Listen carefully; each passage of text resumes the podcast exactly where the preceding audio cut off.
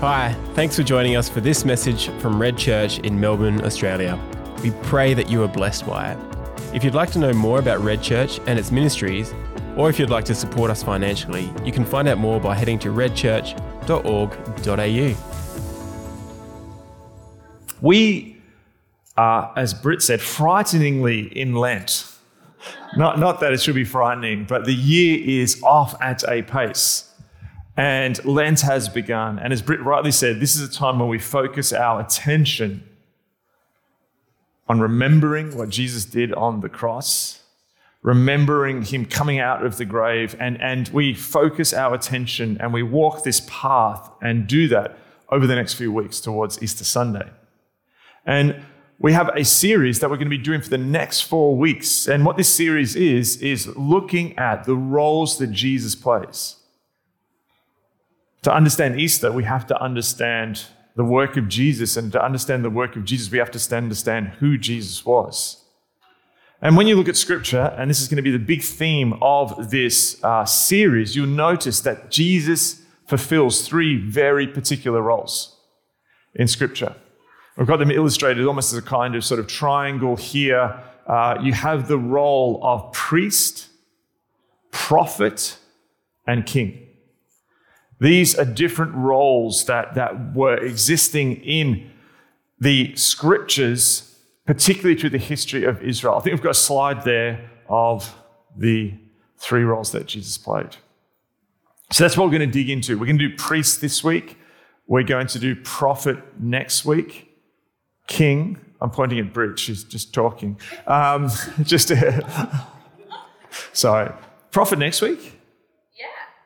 Yeah. The prophets will know that we are. Um, and uh, King, and then we're going to talk about how they all align uh, together. But what also we're going to discover is that Jesus fulfills these roles, but also that all of us are imprinted with these roles. You may not think of yourself as a king or a queen, unless you're a complete egomaniac. Um, uh, you may not think of yourself, oh, we're going to talk about the biblical sense of what that means. Um, look at how these roles are imprinted on us. So today we're going to begin with the first one, which is priest. I'm going to do that by looking at, I think, one of the great sort of uh, chapter, the whole book really explores this theme, the book of Hebrews. And it says this Because Jesus lives forever, he has a permanent priesthood. Therefore, he's able to save completely those who come to God through him because he always lives to intercede for them. Such a high priest truly meets our needs. One who is holy, blameless, pure, set apart from sinners, exalted above the heavens. Unlike the other high priests, he's speaking here of the human high priest that had gone before. He does not need to offer sacrifices day after day, first for his own sins and then for the sins of the people. He sacrificed for their sins once for all when he offered himself. For the law appoints as high priests men in all their weakness, but the oath which came after the law appointed the Son who has been made perfect forever. Now, to understand what is going on here, in many ways, we need to understand what a priest is. And many of you will come to this space, not with a neutral view of what a priest is, but a set of images in your head that when I say the word priest, instantly come to mind. Now, for many people, this may be from popular culture, movies, Mr. Bean, I don't know what, where you have an image of a priest, and that is what comes to mind when you hear the word priest. Others will have an image of perhaps church leaders that you've been under. Now, different denominations have different names for leaders of churches. Priest often is associated with Catholic priests or Orthodox priests or Anglican priests. Uh, in the tradition uh, that we find ourselves in, often they're called ministers. Uh, here, we are Church of Christ Church. I grew up in a Baptist church, and there was a minister and he had a particular robe he would wear. He would come out and he would preach the gospel.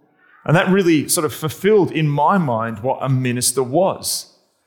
Then, when I was older, in my teen years, I actually moved from the Baptist church and I went to the Salvation Army church. In the Salvation Army church, the priest was not called a minister, the priest was called a Salvation Army officer.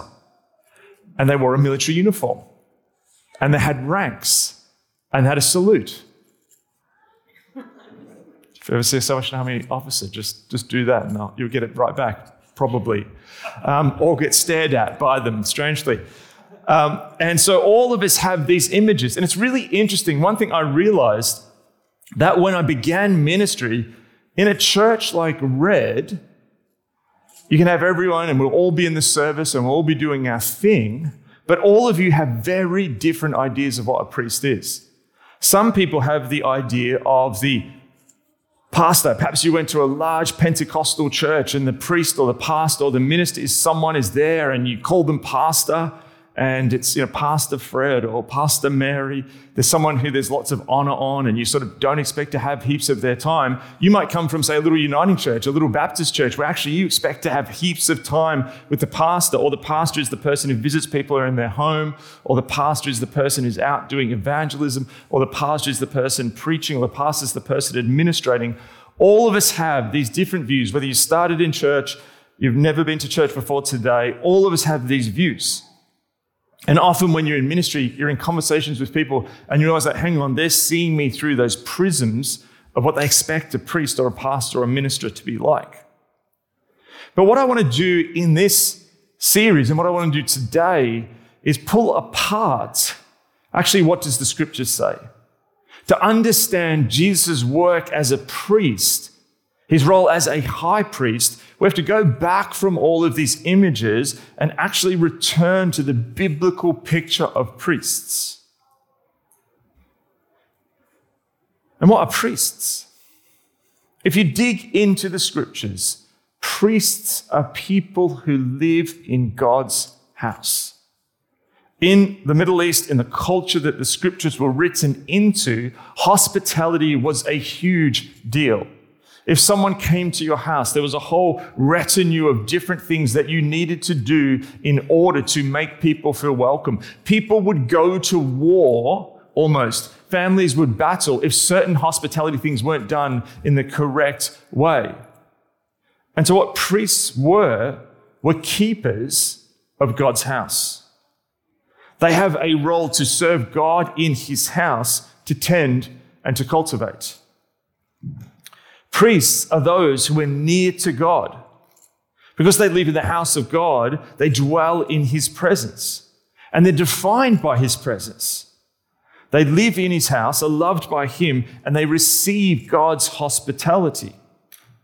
Now, what we need to understand too, as the scriptures begin in Genesis, the image of the world, the Garden of Eden, the world that God creates, is actually the whole of the world is God's house in which He lives. His presence is everywhere in the garden. And so, what happens is the fall comes along and humans sin, and they choose to throw away that role to be tenders of God's house. And instead, they almost try and set up their own house. They try and become kings and queens, their own kinds of priests, doing their own things. And they believe the lie that they can become like gods. Now, what this means is that God then has to create this boundary between Him and the death and sin that is then brought into the world when the fall happens. But God doesn't stay distant. What God does is God's heart is still for people. God's heart is still for people to again dwell in his house, for his presence to dwell in the world. So, what he does is, you can see this story through the scriptures growing. He sets up these kinds of in between places. Often they're really simple. Jacob wakes after a dream where he sees a ladder between heaven and earth. And he, he builds a kind of altar in that place. So, what happens is in these places where God creates, where heaven and earth overlap, priests then become the people that work in those in between spaces, the exchange between heaven and earth. You could almost call them the border officials on the sort of border between heaven and earth. And thus, they become mediators. A mediator is someone who goes in between. Often you may have heard the word mediator, perhaps in a workplace where there's a dispute or a housing dispute or whatever. But actually, mediator isn't always a negative word. Mediator or media is actually this word which means in between, to communicate between two people or two places. And so God raises up priests to work the in between places and then to be in between God and the people, between God and the world.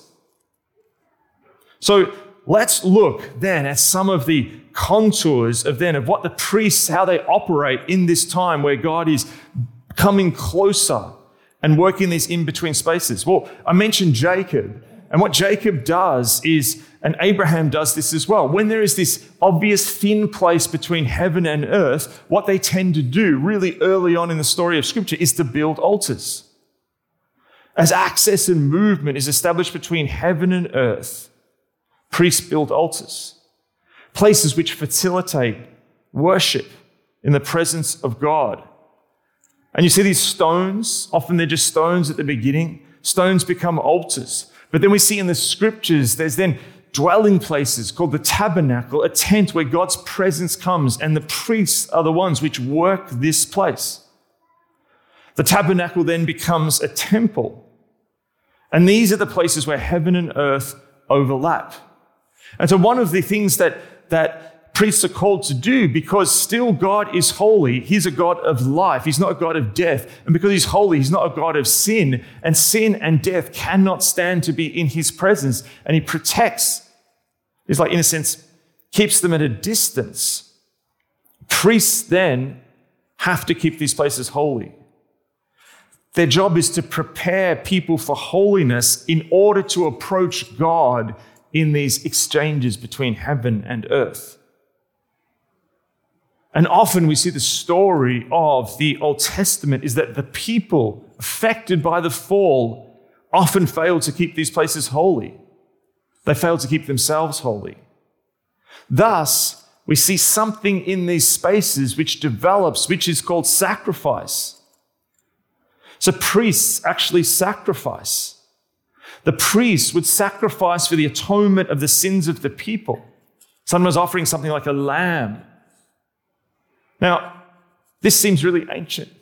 The idea that actually we would have to sacrifice something to get closer to God. But if you look at our world, I don't think any of this has gone away. I think if you look everywhere, humans cannot but build altars tabernacles and temples. We were showing Brian and, and Tracy Heasley around our city the other day, and it's interesting. You come and you see the sporting precinct in our city. We have our secular temples, like the MCG, our altars, our places where we try and get a t- touch of heaven. And in the same way, just as the priests had to create these lines between trying to keep sin and death out and create these boundary points, despite all of our society's talk of its value of inclusivity, everywhere lines are drawn. People talk about people being cancelled. We have our sacrificial lambs today. They're probably not lambs cut on an altar, but they're people who has to take the brunt. There's, we have terms like the fall guy, the fall girl, the person who becomes the sacrificial lamb for something when the greater amount of people have done something wrong. After sacrifice, something would happen in the priestly duties. What would happen after sacrifice? The sin has been made atoned for that often then the priests would gather and have a kind of feast. And this leads us to the next thing that priests do. Because priests live in this memory of living in God's house, we create these in between places where we sit with God in his presence. And so priests commune and facilitate communion. Communion, connection then can happen in these overlapping places between heaven and earth. So if the priest lives in the house of God, he enjoys and also participates in the hospitality of the host, God.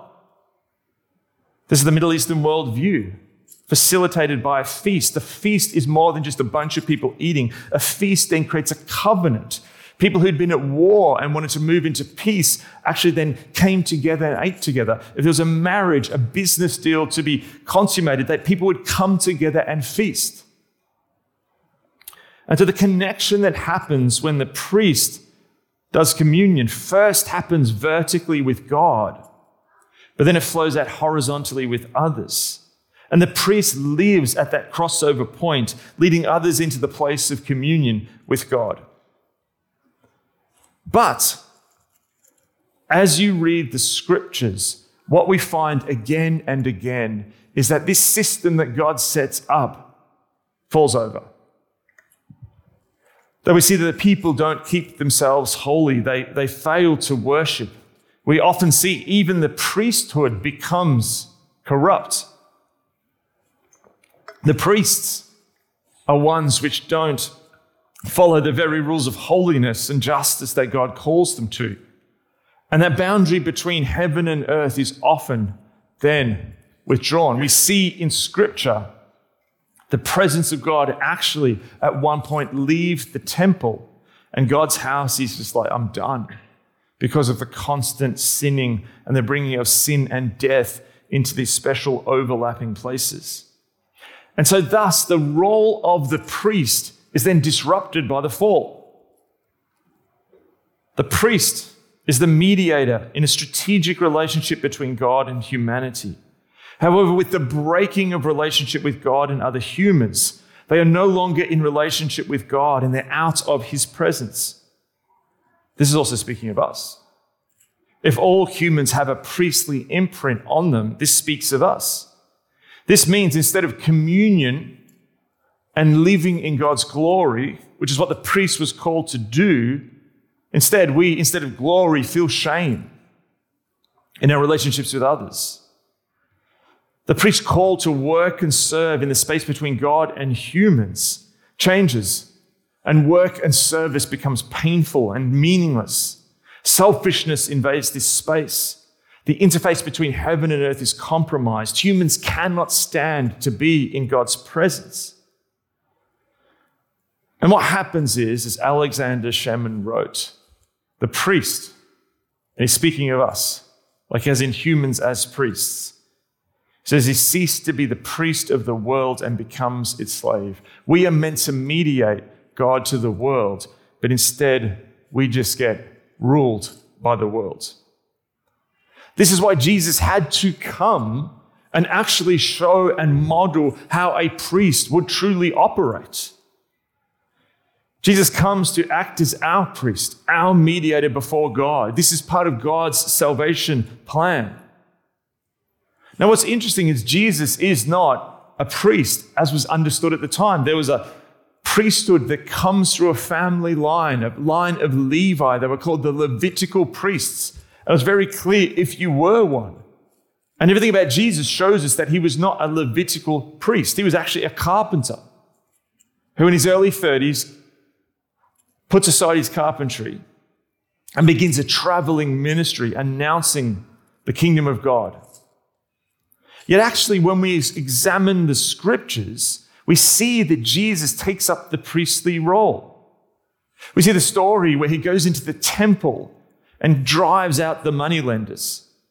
We see in that story the passionate zeal that priests were meant to have for God's house. We see in the story the priests were anointed, they were set apart, they were called to a special duty different to the rest of Israel. And we see that in Jesus, as he is anointed, is baptized, set apart for a special role. The priests were called to pray and intercede for the people. Often they did not. But we see that in Jesus, him weeping, spending the quiet time in the quiet spaces interceding for his people. Jesus invites others to sit and feast with him and to eat in God's presence. However, when it's he dies and is resurrected, this priestly role truly comes into view. And this is what we see in the book of Hebrews, more from the book of Hebrews, uh, in chapter 9, verses 24 to 26, where it says this For Christ did not enter a sanctuary made with human hands that was a copy of the true one. He entered heaven itself, now to appear for us in God's presence. What it's saying here is all these things that were set up, these interfaces between earth and heaven, the, the stones that were altars, the tabernacle, the tent, the temple, all of these things pointed to the greater reality of heaven itself. And Jesus is not ministering in one of these earthly interfaces between heaven and earth. He's actually gone to heaven to minister on our behalf. It says here, nor did he enter heaven to offer himself again and again, the way the high priest enters the Most High every year with the blood that is not his own. Jesus, therefore, doesn't have to keep sacrificing like the earthly priest did. Otherwise, Christ would have to suffer many times since the creation of the world. But he has appeared once and for all at the culmination of the ages to do away with sin by the sacrifice of himself. This means Jesus has gone as high priest to heaven. His death turned him into the great priest, the great mediator between humans and God, opening the way for us to live in God's presence. And this changes your status as a human being. When we truly grasp who God is, what God does for us, what Jesus does for us on the cross, it then opens up the possibility of us seeing who we really are before God. It says this in 1 Peter chapter 2, verse 9. But you are a chosen people. This is speaking of you. A royal priesthood, a holy nation, God's special possession, that you may declare the praises of him who called you out of darkness into his wonderful light. So, Jesus going ahead as high priest the high priest was the top priest, and the priest would go into the holiest of holies, right into God's presence. Then he would be the head of the other priests. We now are the other priests in the world, reconnected with the original call that God has for us when we follow Jesus. And we step into that call. What is that call? Well, the first thing is that it means that we are called to cultivate as his priests in the world. God calls in Genesis Adam and Eve, the first humans, to go and tend and cultivate the world. Eden's boundaries were actually meant to be stretched to the ends of the world as Adam and Eve would have gone out cultivating. Adam and Eve themselves were actually hybrids of heaven and earth. Humans then were meant to take heaven out into the world. The fall stopped that. But now we are reconnected to God's mission. That means, as royal priests, we are actually called to cultivate the world.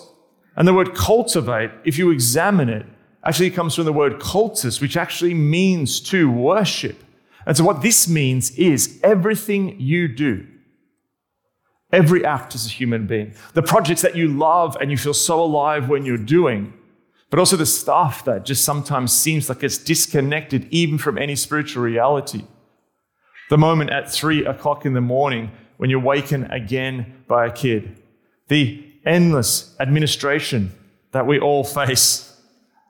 Eating a meal. Chatting with the person in the street.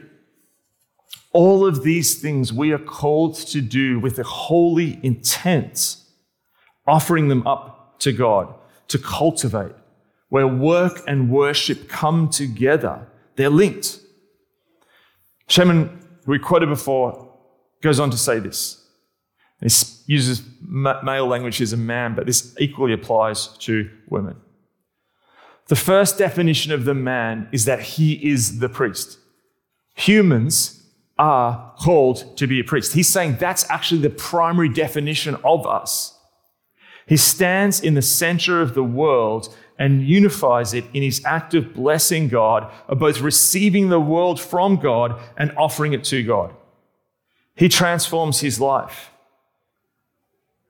The one that he relieves from the world into life, sorry, that's meant to be receives. I was like relieves. The one that he receives from the world into life in God, into communion with him. So now what the priest does when we are living on this side of the cross in Jesus' resurrection with Jesus, the high priest, working in the heavenly space, we then live as mediators with the world. Every situation you are in, you are mediating for God. When you step into a situation, we need to look at this through actual new kinds of ways, seeing ourselves as placed there as God's holy priest, chaplains, if you like, in every single space. And this means this can only happen when we understand the second implication is that we're called to then be reflectors. Reflectors. Priests with their vertical orientation, looking to God above all else, standing in God's presence. Then begin to, with that vertical definition by God, actually then begin to reflect His glory horizontally into the world. We are called to reflect like a mirror God's glory, not our glory, but God's glory into every moment, transforming the world as we are transformed by Him. There's some situations,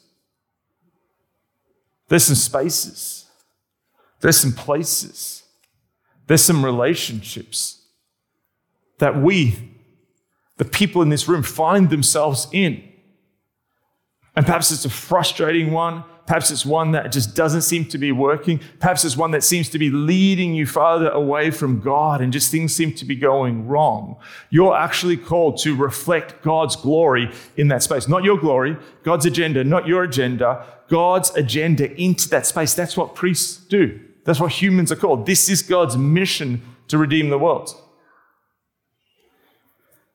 And lastly, what it means when we're called to be priests and pick up the original calling that was given to us in the garden is that we're called to have zeal for his house. Called to have zeal for his house. In John 2 17, after Jesus has cleared the temple, John's gospel notes that his disciples remembered that it's written, Zeal for your house will consume me. What is a disciple? A disciple is someone who is living with zeal for God's house, who tends with hospitality God's presence, who is constantly creating space where God's presence can come. We will pray at our services, Holy Spirit, come. But the royal priest is asking that everywhere, recognizing that God's presence is everywhere, looking at spaces where God's presence can fill. The first altars were a single stone, marking a place where God had moved, where heaven had touched earth. The temple was built by Solomon with countless stones and other materials. These are places where God was welcomed, where he was welcomed because we've been welcomed by him. And this leads us to a question where are we building? Are we building a place where God is welcomed? Are we consumed by zeal for God's house?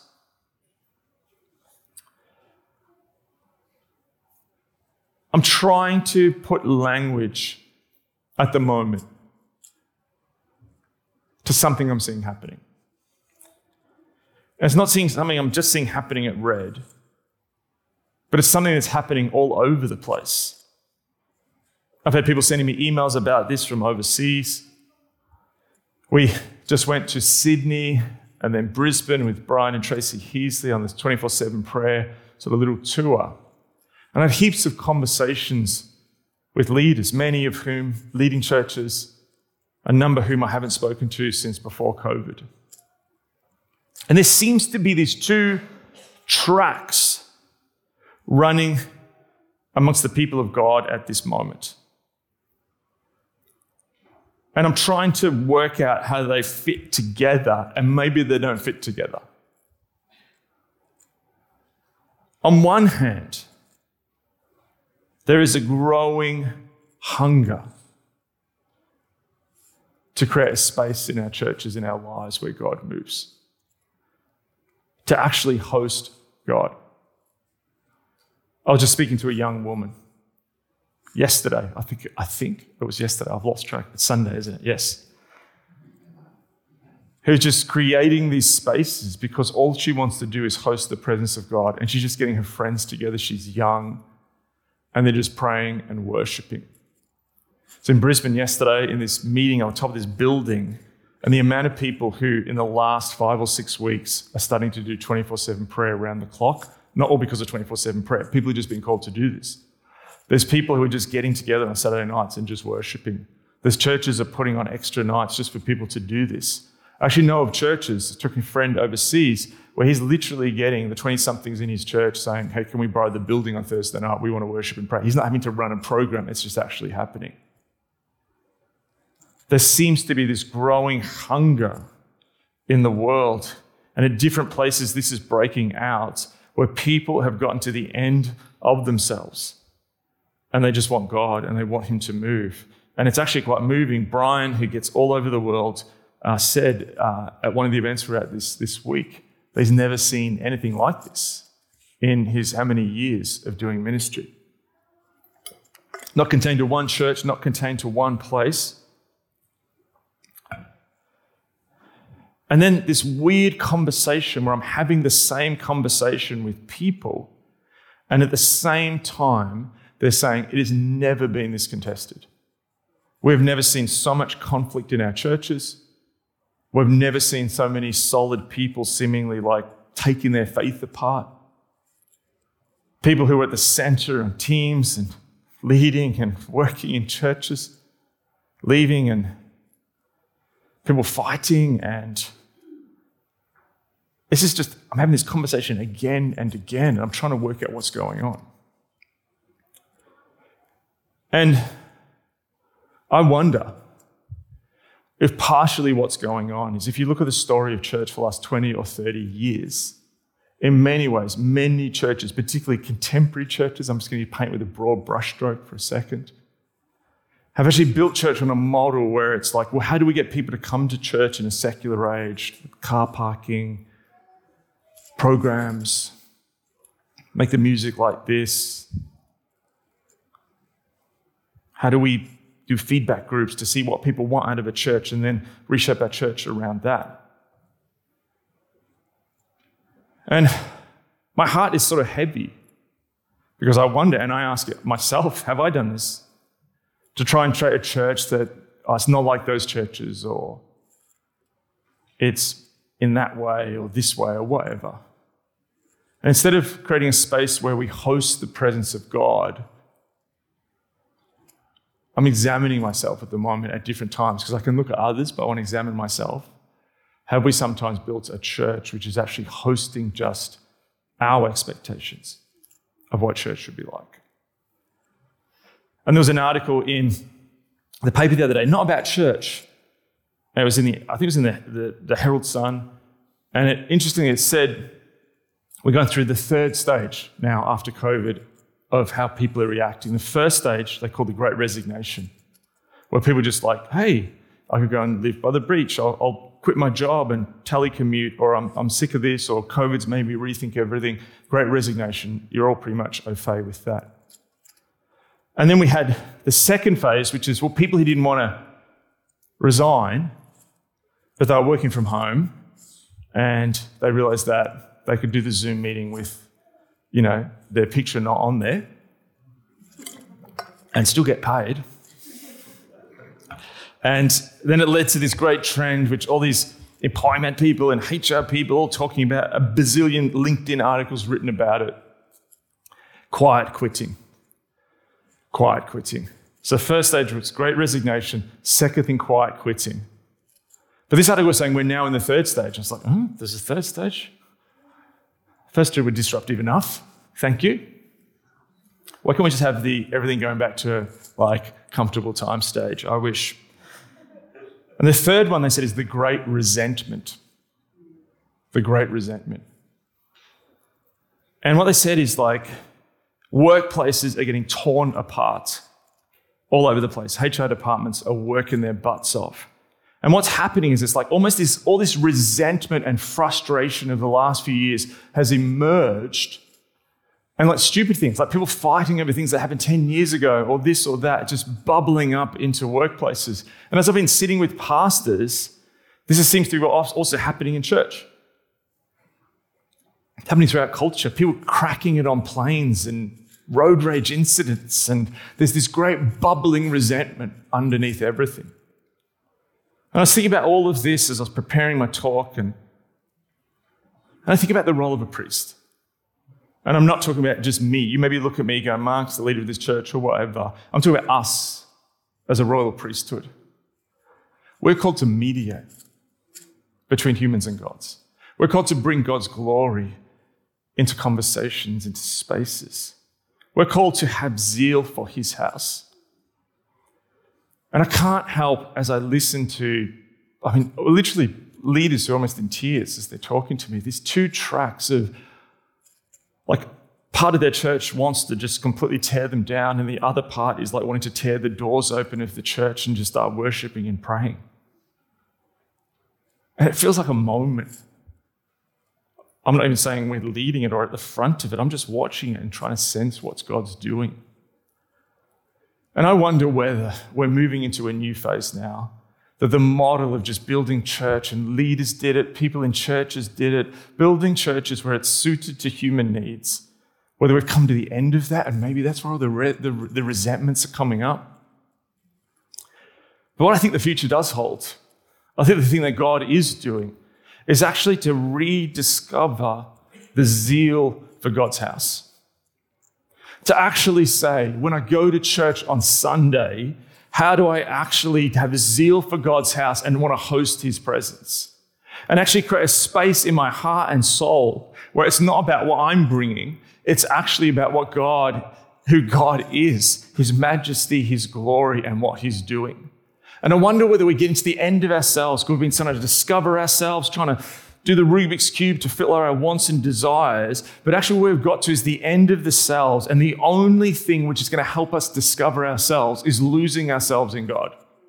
And the only kind of church which is going to break through now, which is actually be resilient in all that the culture is coming against it, is actually a church which has zeal for God's presence. So I actually think, oh, this sounds dramatic and Hollywood, but I actually think we're, we're, at, we're at two roads at the moment as the people of God. And I think God's saying, which way? Great resentment, burning out, or actually saying yes to God and burning with zeal for his house. Let's stand.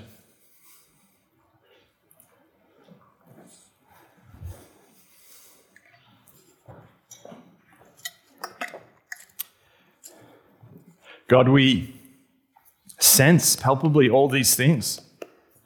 We sense frustration in the world, we sense resentment in the world, we sense maybe disappointment that all the promises that have been made about what life would be like, maybe they're not coming true in the way that we thought. So we actually want to lay that all down before you. We want to recognize that you are the high priest and you exist in heaven, mediating for us. That what we're doing here is an echo of the worship of heaven, the communion with God in heaven. But we also recognize that heaven is close here. So we want to give you anything that may be weighing us down. Maybe it's coming to the end of ourselves and trying to find ourselves everywhere but in you. Maybe it's the bringing of our agendas. God, I lay down. Perhaps even at times we've shaped church more in reaction to what people want, what we want, than what you want. God, we lay down for the fact that we sometimes come to this place with a bunch of stuff that we want. And we forget about you. And Father, we sense that there is actually something strange happening in the world at the moment. There is a hunger growing. And I think about a line that Brian Heasley said, Father, in Sydney. He said, What if the next great awakening is not geographical in a particular place, but actually, what if it's generational? And that you're actually raising up a new generation of people who are going to have zeal for your house. And a generation biblically is not like millennials or Gen Xers. A generation biblically, as you know, Father, is the people alive in the world at a time. And so, Father, as this transition moment that we're in, in our culture in the church, and in many ways, there's two paths before us to burn out or to actually burn with passion for you. Help us to be your royal priests, your reflectors of glory in the world, mediators of a world which desperately needs you. We lay down our shame. And Father, we want to reflect your glory. So, Jesus, now, high priest of heaven, work in us. We give this place to you anew. This is your space. We want to host your presence while here. You gave your life for us so that we could sit and feast with you at the end of history. And so, Jesus, you are welcome here. Spirit, you are welcome here. Let us now worship you.